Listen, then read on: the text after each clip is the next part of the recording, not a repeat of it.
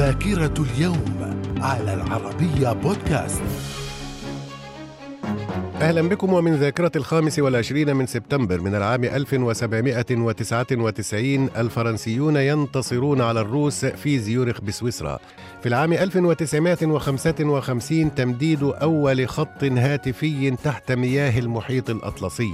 ومن ذاكرة الخامس والعشرين من سبتمبر من العام 1959 اغتيال رئيس وزراء سيلان سلومون بندرانيكا.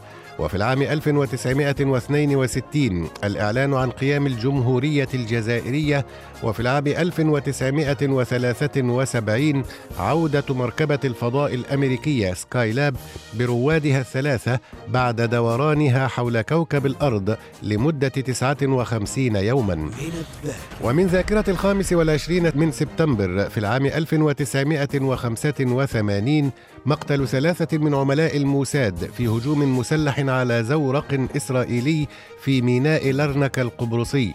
وفي العام 1990 مجلس الأمن يصدر القرار رقم 670 والخاص بفرض حظر جوي على أراضي العراق والكويت ومنع كل الرحلات الجوية لنقل الركاب والبضائع وذلك بسبب غزو العراق للكويت.